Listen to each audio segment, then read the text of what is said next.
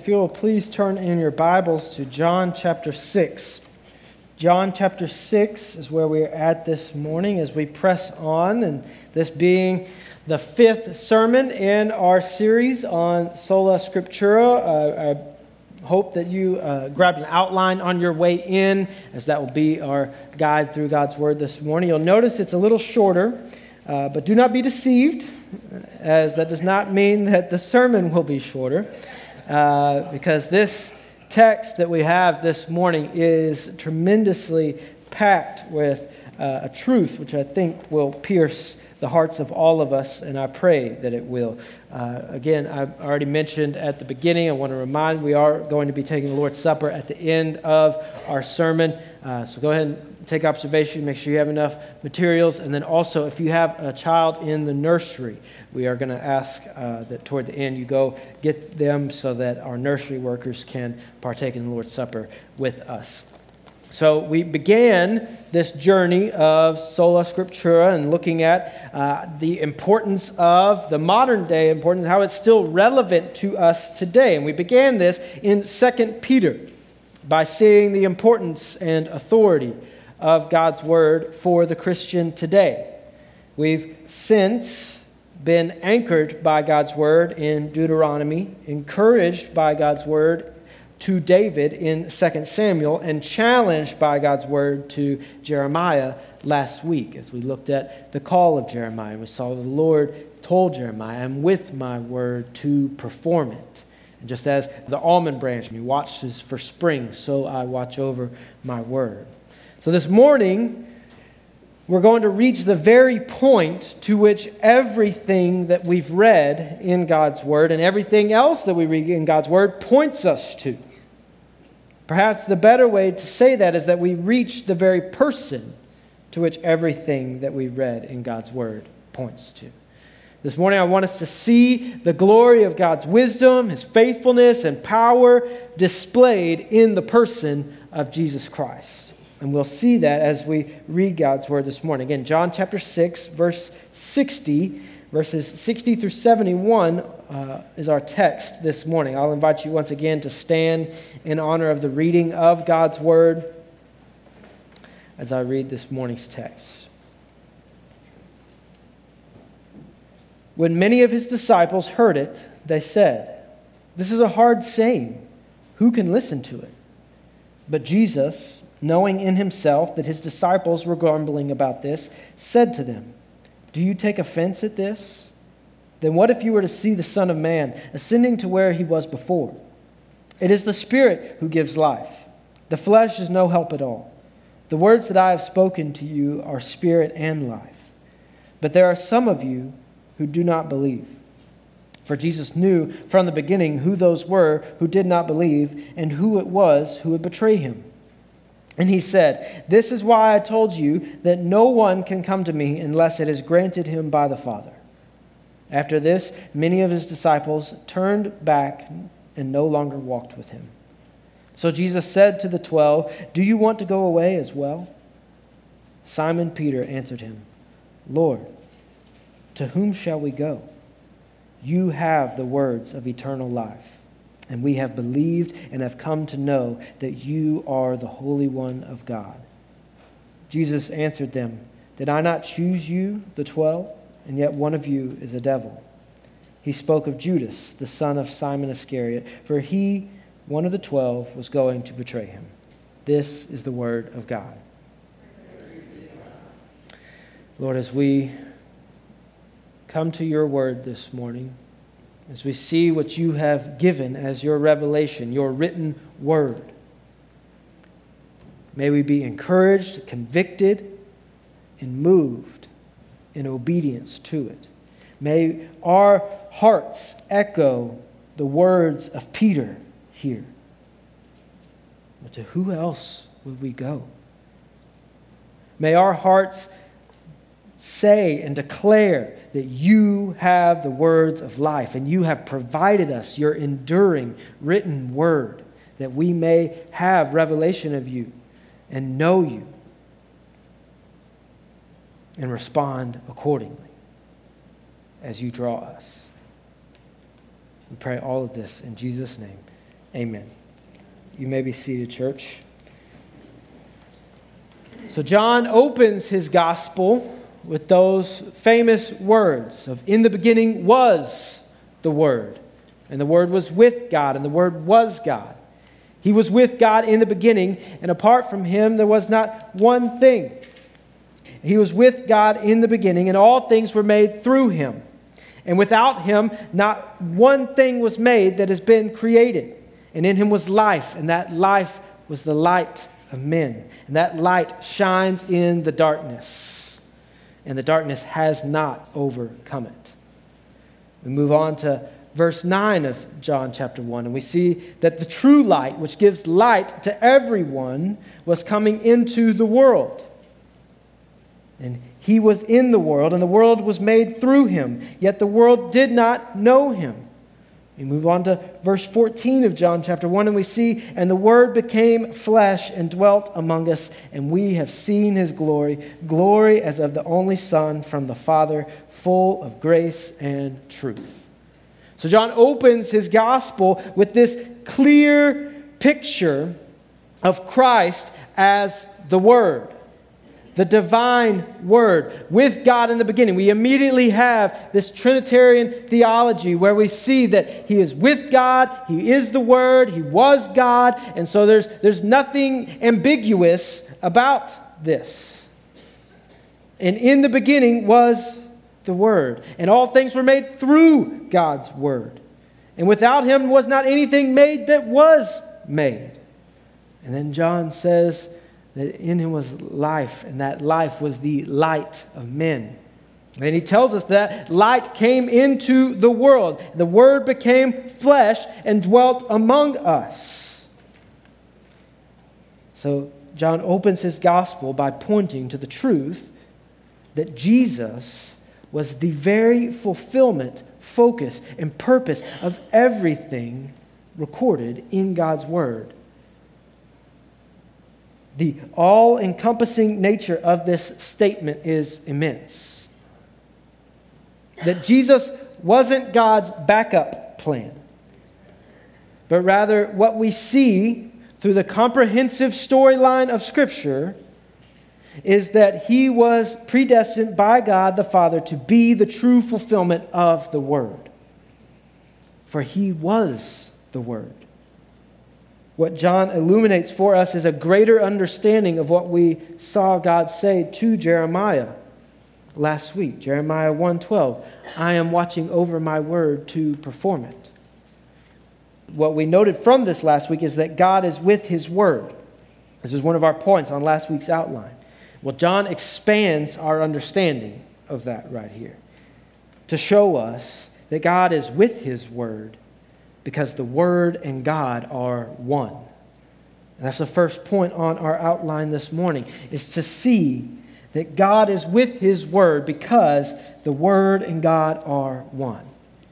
In the beginning was the Word, and the Word was with God, and the Word was God. John brings to light the immense power of God's creative Word, spoken in the beginning exists in the person of Jesus. So God's word is not an abstract thing or a, a, collection of allegories or ideals or things to just make us feel better live a better life, but rather a divine person. So let this sink in and ruminate for a bit because when we truly grasp this reality, when we see and unfold what John is, is, is illuminating for us here in God's Word, it changes the way we read our Bibles. It changes the way we treat our Bibles. It changes the way we point others to our Bibles. When we truly realize that to us has been preserved the very Word which spoke the DNA chain into existence, which laid out the Milky Way which created what would become Silver Grizzly coffee. When we realize that, how could we not want to endlessly draw from that wellspring of wisdom, knowledge, and life? In the Old Testament, as we saw, we, we spent three uh, sermons in this series in the Old Testament. We're going to spend three in the New. We started out in 2 Peter, and then we spent three in the Old Testament. These next two uh, today and next Sunday will be in the New. And in the Old Testament, we saw God's creative word, His convicting word, His redeeming word, and the word of judgment upon His people through His covenant. This is how God spoke. He spoke orally and gave his covenant to his people that they may attain to it. God's word, both orally spoken and written, is what binds, moves, and motivates his people. Because as we also see in the Old Testament, he didn't just speak his word, but he gave explicit instruction to write it. To Abraham, he spoke his covenant word, which he remained faithful to through Isaac and Jacob. And then to Moses, he spoke his covenant word with explicit instruction to write it down. Why?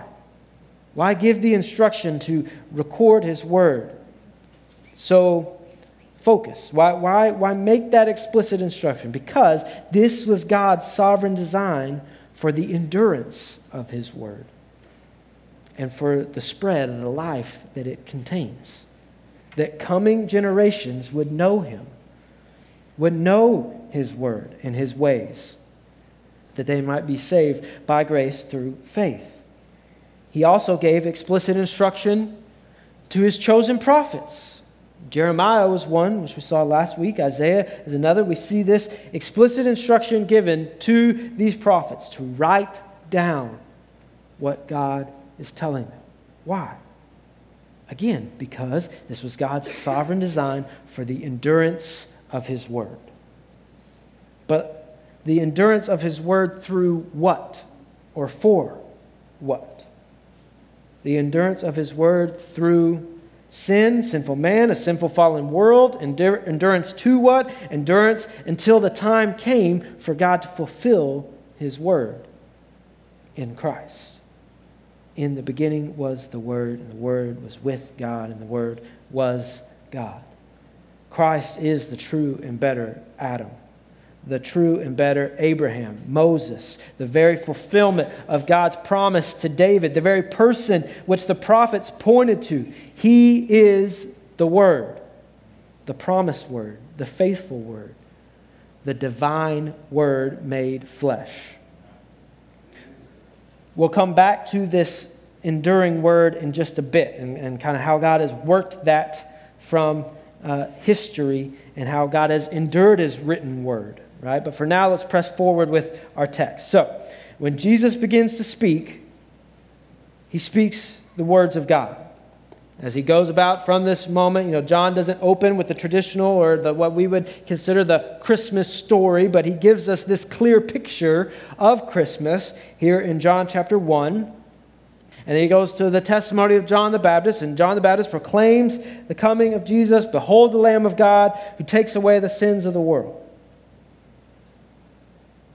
So, as Jesus begins to speak, he begins his ministry, he speaks with the words of God. Where does he continuously point his disciples? Where does he continuously point the crowds when he's teaching? He points to see himself in the written word of God and to see himself as the word of God.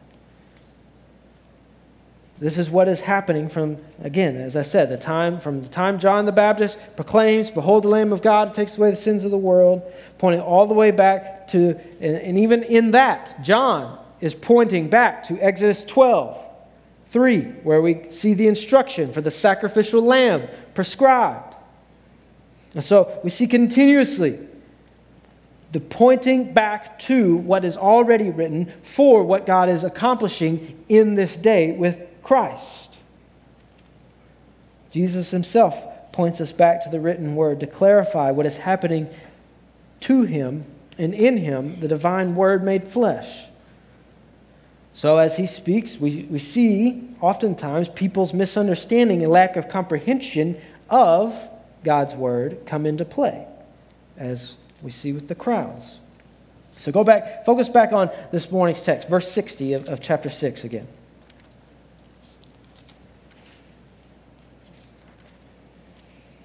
So when many of his disciples heard it, they said, This is a hard saying. who can listen to it?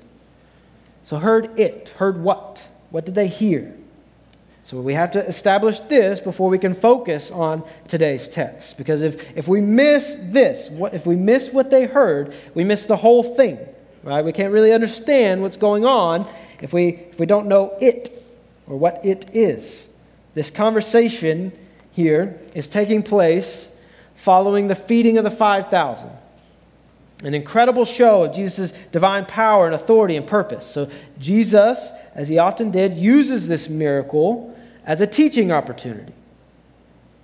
However, this is taking place a full day later, after the feeding of the 5,000. So, Jesus feeds the 5,000, and the crowd gets all excited. They start exclaiming, This indeed is the prophet.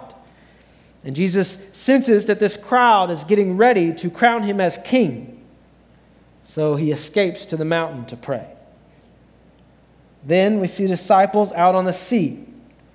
Uh, and Jesus comes to them walking on water.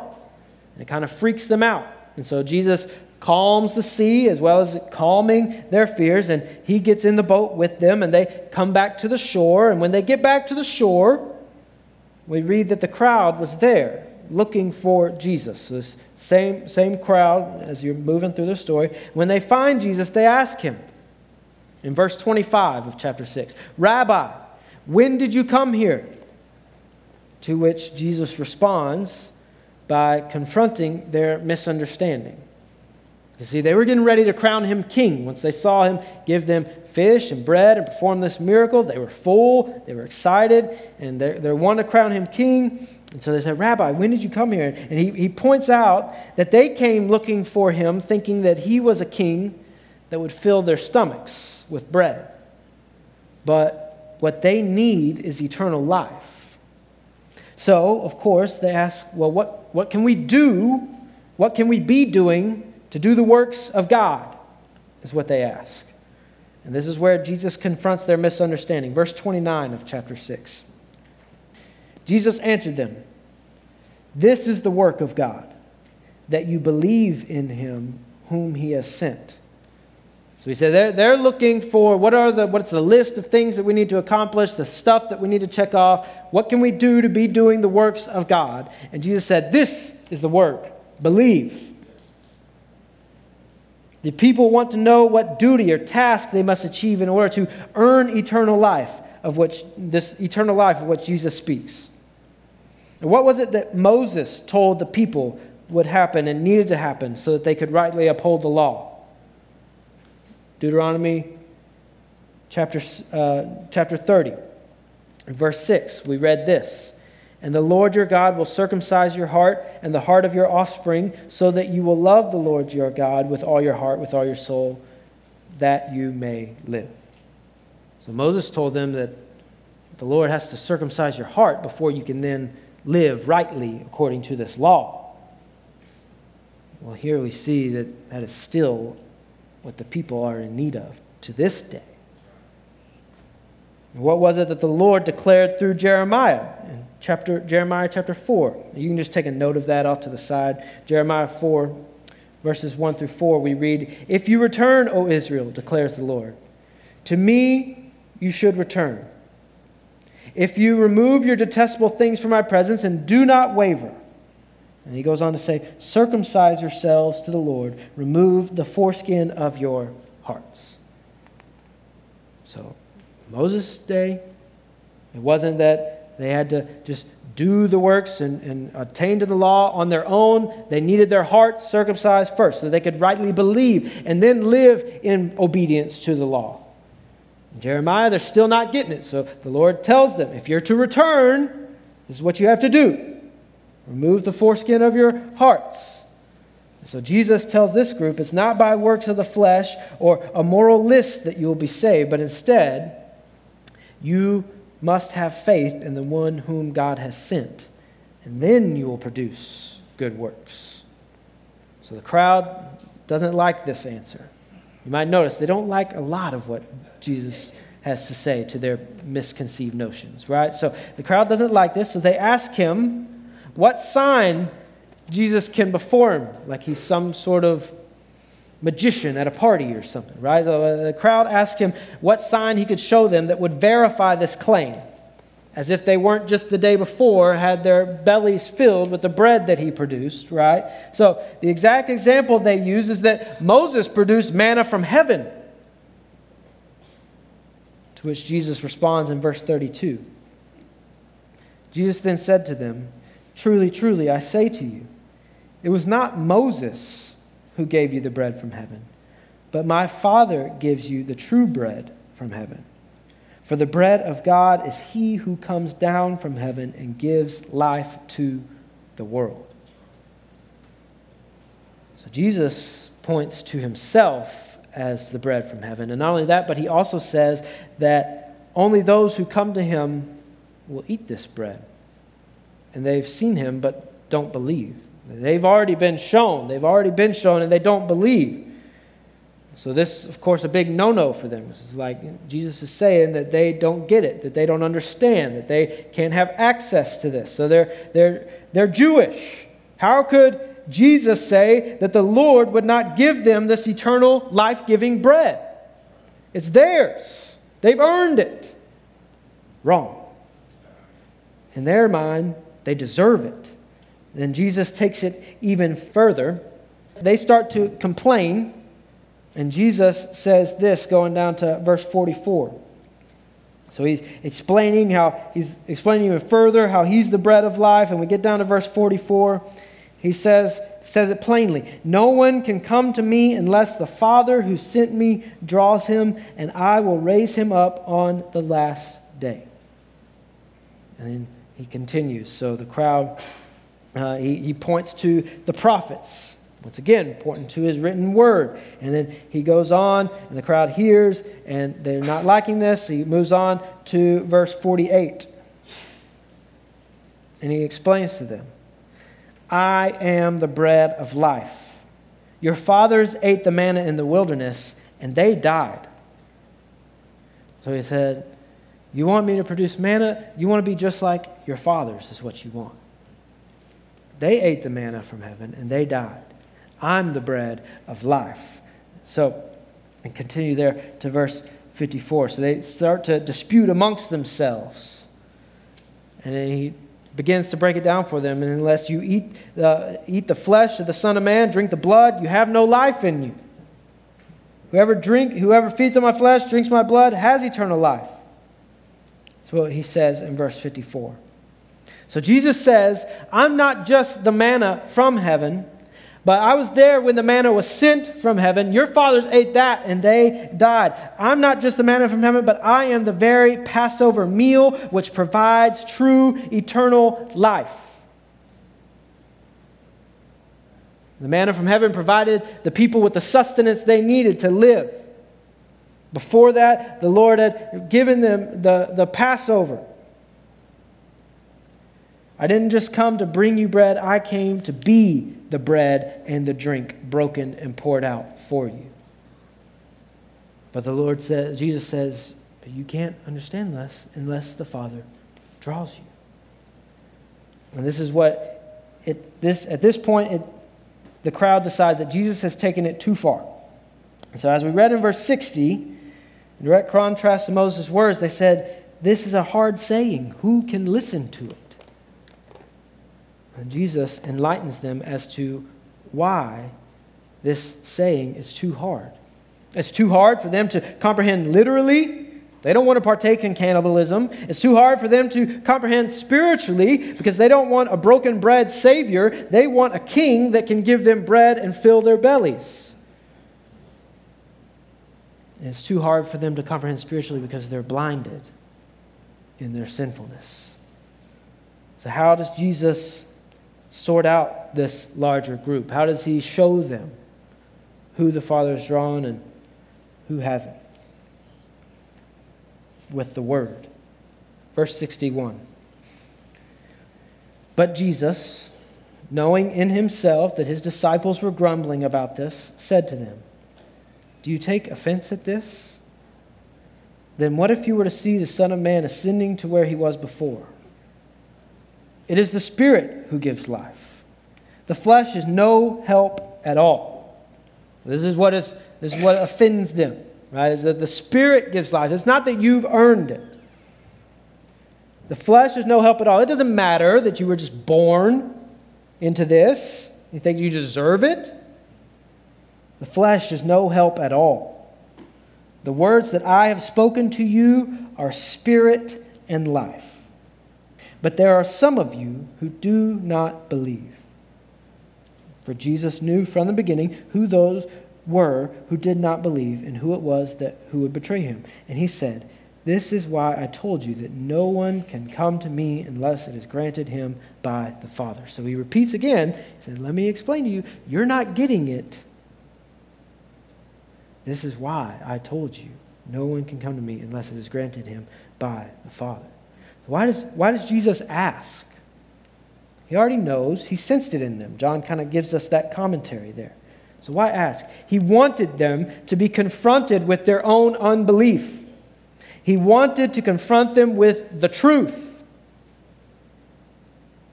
And the Word became flesh and dwelt among us, and we have seen His glory. Glory as of the only Son from the Father, full of grace and truth.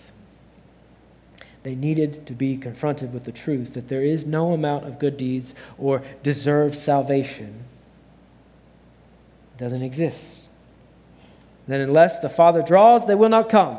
The flesh is no help at all. So, notice the relationship, though, of the work between the Word and the Spirit. It is the Spirit who gives life. So, you want eternal life? You want salvation? You want this bread? You won't get it by accomplishing a task and then living life the way that you want. You won't get it by remaining in the flesh. The word pierces the heart of flesh, and the spirit gives life. Then the part that really sets them off is what we read there in verse 65. This is why I told you no one can come to me unless it is granted him by the Father. The next point on our outline this morning is that the word is offensive to the flesh. When God's word reveals God's sovereignty over all things, including over dead sinners coming to life in Jesus, the flesh is offended. Because when we realize that we are totally not in control, but we've spent our lives trying to be in total control, it comes into direct conflict with everything that this world tells us to be and do. So when the Word reveals God's sovereignty over all things, including dead sinners coming to life in Jesus, the flesh is offended. And this is what we see in their response in verse 66.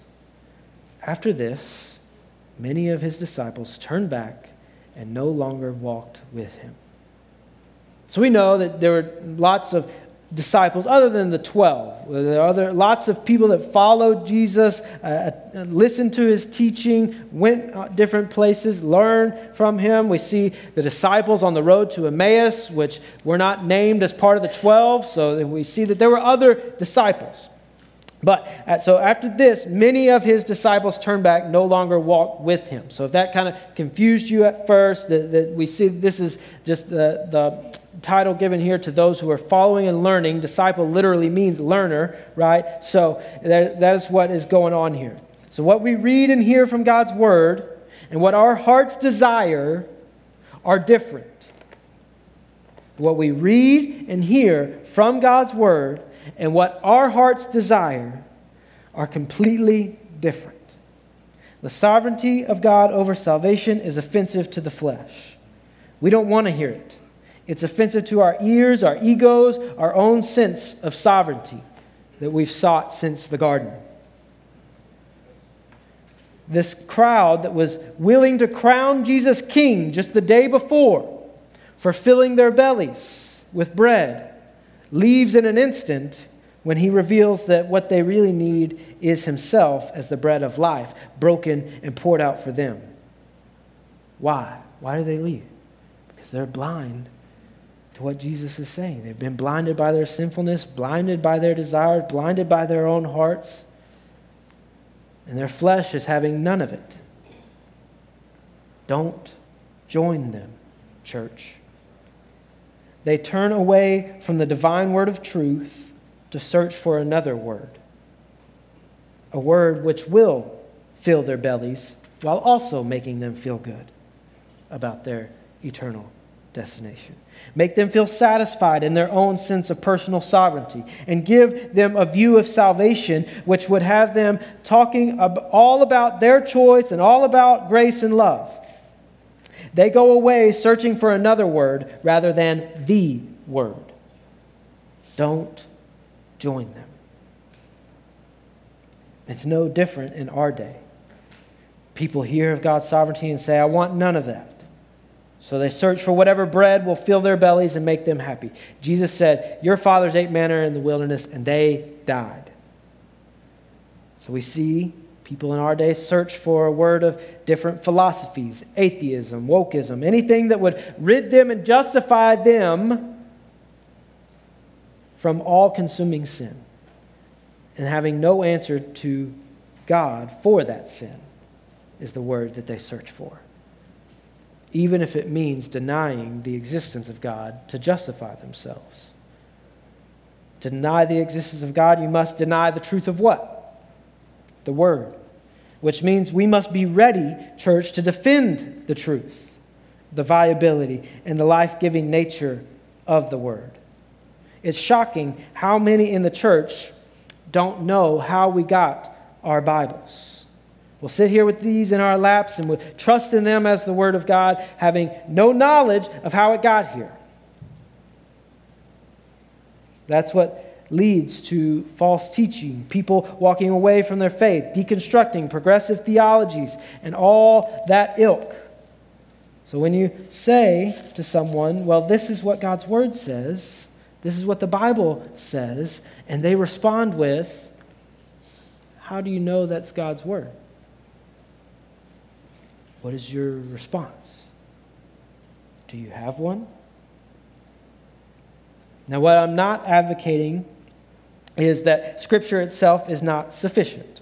Okay? That would kind of negate the very point of this entire series, right? What I am advocating for is that we have such an intimate knowledge of God's Word that we can not only point to God's Word as our foremost authority with complete confidence, but we can also say why. So, how did we get our Bibles?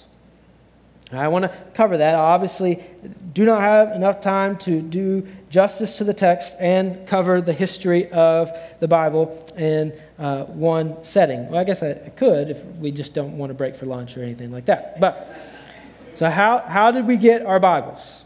So we don't have the animal skin that Moses wrote on, right? Nor the, the scrolls of the prophets. Those would be called what? Those would be what we call the original manuscripts. We don't have those. Like, in fact, Jeremiah says that the king tore up his, right? So, so what, do we, what do we have? We have a tradition of copies that have been passed down through time.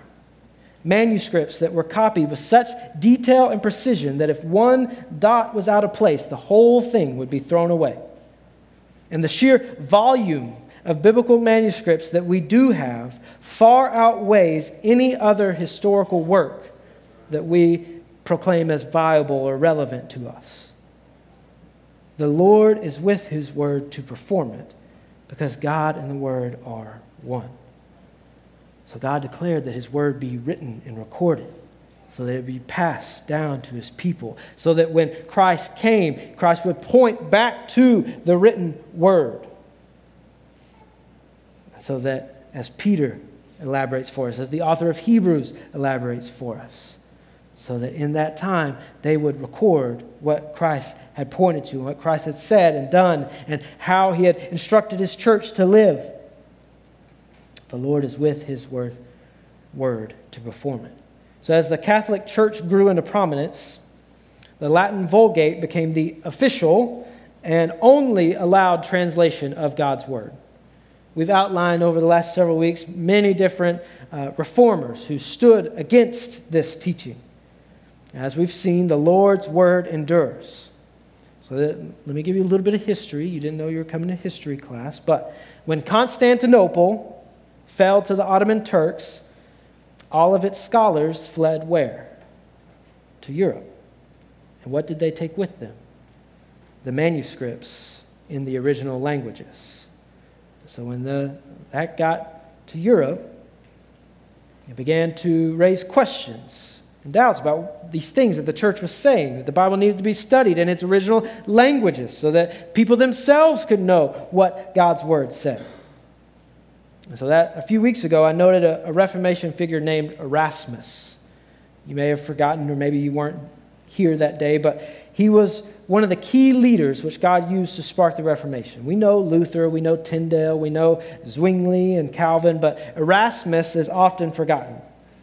And I noted few weeks ago, in 1516, 63 years after the fall of Constantinople, Erasmus went against the church and produced a Greek New Testament, which sparked Luther and Tyndale and all the others to stand on the truth of God's word. God's word endures. To live in the time that we do now is a remarkable gift. You might not think so from day to day, but it's a remarkable gift of God's grace. To have the amount of access to God's word as we do is unheard of anywhere else in history.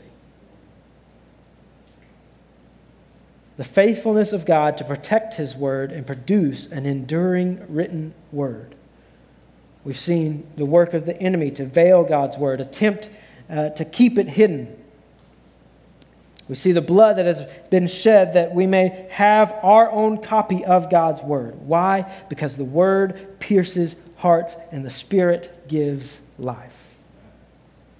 And yet we would leave our Bibles on our shelves, in our cars, untouched Sunday to Sunday. Why is this important? Why is it important to kind of pause here in the middle of, of breaking down this text to then have a, a history lesson? You might be asking yourself that. But it's important to see these points of history and these faith, the faithful obedience of these men because it shows the endurance of God's life giving divine word. And this is what Peter realizes as Jesus asked him a pointed question as we keep looking at today's text. So many of them leave, verse 66. Uh, this huge crowd leaves and no longer walked with Jesus. Verse 67. So Jesus said to the twelve, Do you want to go away as well? So, why does, again, why does Jesus ask? He asks this question of the crowd. Now he asks this question of the 12. He asks so that they will have to confront their own disbelief. They, they will have to be confronted with the truth of God's word. Jesus already knows their conviction and beliefs, yet he asks, Do you want to go away as well? And this brings me to our next point was that the, the word confronts our disbelief. God's word confronts the disbelief of our flesh and poses the question Do you want to go away as well? Do you want to go the way of the world? Do you want to walk the wide path of darkness or the well lit path of life? God's word cuts to our core, pierces to the division of soul and of spirit, of joints and of marrow, and discerns our thoughts, disbeliefs, and intentions of the heart. Because what is Peter's response? Jesus asked, Do you want to go away as well? Simon Peter answered him, Lord, to whom shall we go? You have the words of eternal life. And what were those words? Christ pointed to the Word and pointed to himself as the Word. In verse 69, and we have believed and have come to know that you are the Holy One of God. So, where would we go, church? Where would we go with the Word? Would we go with the Word of the atheists, with their never ending lists of theories and their never ever growing timeline of evolution? What do you need for evolution to work? You need more time. Why does their timeline continue to grow? Because they have to make it work. Would we go with the word of the time? The word which would negate the power of sin and of God's sovereignty? The word which would have us believing in our own ability to save ourselves? Would we go with the word of those who have new revelation, with their erratic and charismatic actions, to go along with forked tongues that contradict God's word? Would we go with the word of the culture, always seeking to make ourselves happy but never finding happiness? Where would we go, church? The word illuminates the path of life. The very thing that keeps us is the same thing which kept Peter standing firm. You have the words of eternal life. The word was spoken, the word pierced, and the Spirit moved. As with us, the Father drew, the word pierced, and the Spirit moved. In chapter 8 of John, we see Jesus go on to say, as he's the Pharisees have brought a woman caught in adultery before him and asked what they should do with him. And this is the, you know, you had the famous uh, phrase from Jesus where you say, you, you, who have, uh, you who are without sin, cast the first stone. And then he continues speaking to this crowd and to the Pharisees after he dismisses the woman and says, Go and sin no more. He says again, chapter 8, verse 12, Jesus says again, Jesus spoke to them, saying, I am the light of the world. Whoever follows me will not walk in darkness, but will have the light of life. So he continues speaking and go on to verse 31. So Jesus said to the Jews who had believed him, If you abide in my word, it's chapter 8, verse 31. If you abide in my word, you are truly my disciples, and you will know the truth, and the truth will set you free. Going on to chapter 14, Jesus says to Thomas, as Thomas asks him where he's going, that they don't know, it's not clear. Jesus says to Thomas in chapter 14, verse 6, I am the way, the truth, and the life. No one comes to the Father except through me. And you go to chapter 18. And Jesus is before Pilate.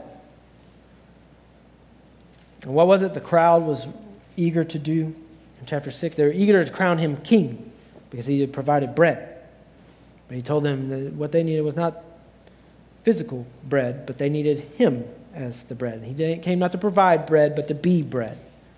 And Pilate said to him, chapter 18, verse 37, So you are a king? And Jesus answered, You say that I am a king. For this purpose I was born, and for this purpose I have come into the world to bear witness to the truth. Everyone who is of the truth listens to my voice the Word.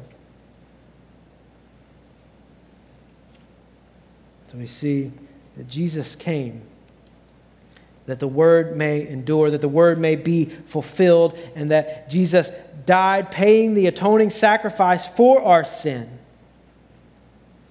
so that His Word would go on in His disciples. Everyone who is of the truth listens to my voice. If you abide in my word, you are truly my disciples. when seeking to counter arguments against God, the first place we should rightly go is to God's Word. When an atheist challenges the authority or authenticity of the Word, are we ready? When a Mormon says that they agree with us, that their book is God's Word too, are we ready? Are we ready to attest the enduring, written, divine Word of God? And when challenged where to go, when challenged by this world, will we respond the same as Peter? Where else would we go? For you have the words of eternal life.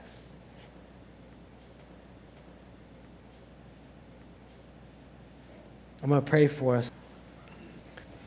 Lord, as we consider this word, and that this saying is not too hard for us, and that we can listen to it.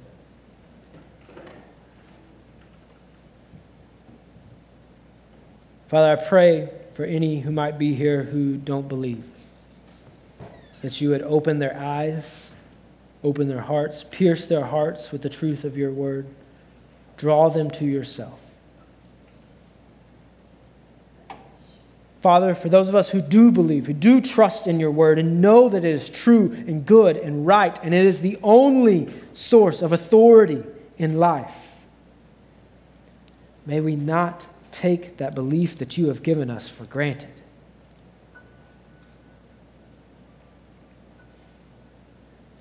Help us, Lord, to stand firm on the foundation of your word and your word alone. We pray all of this in Jesus' name. Amen.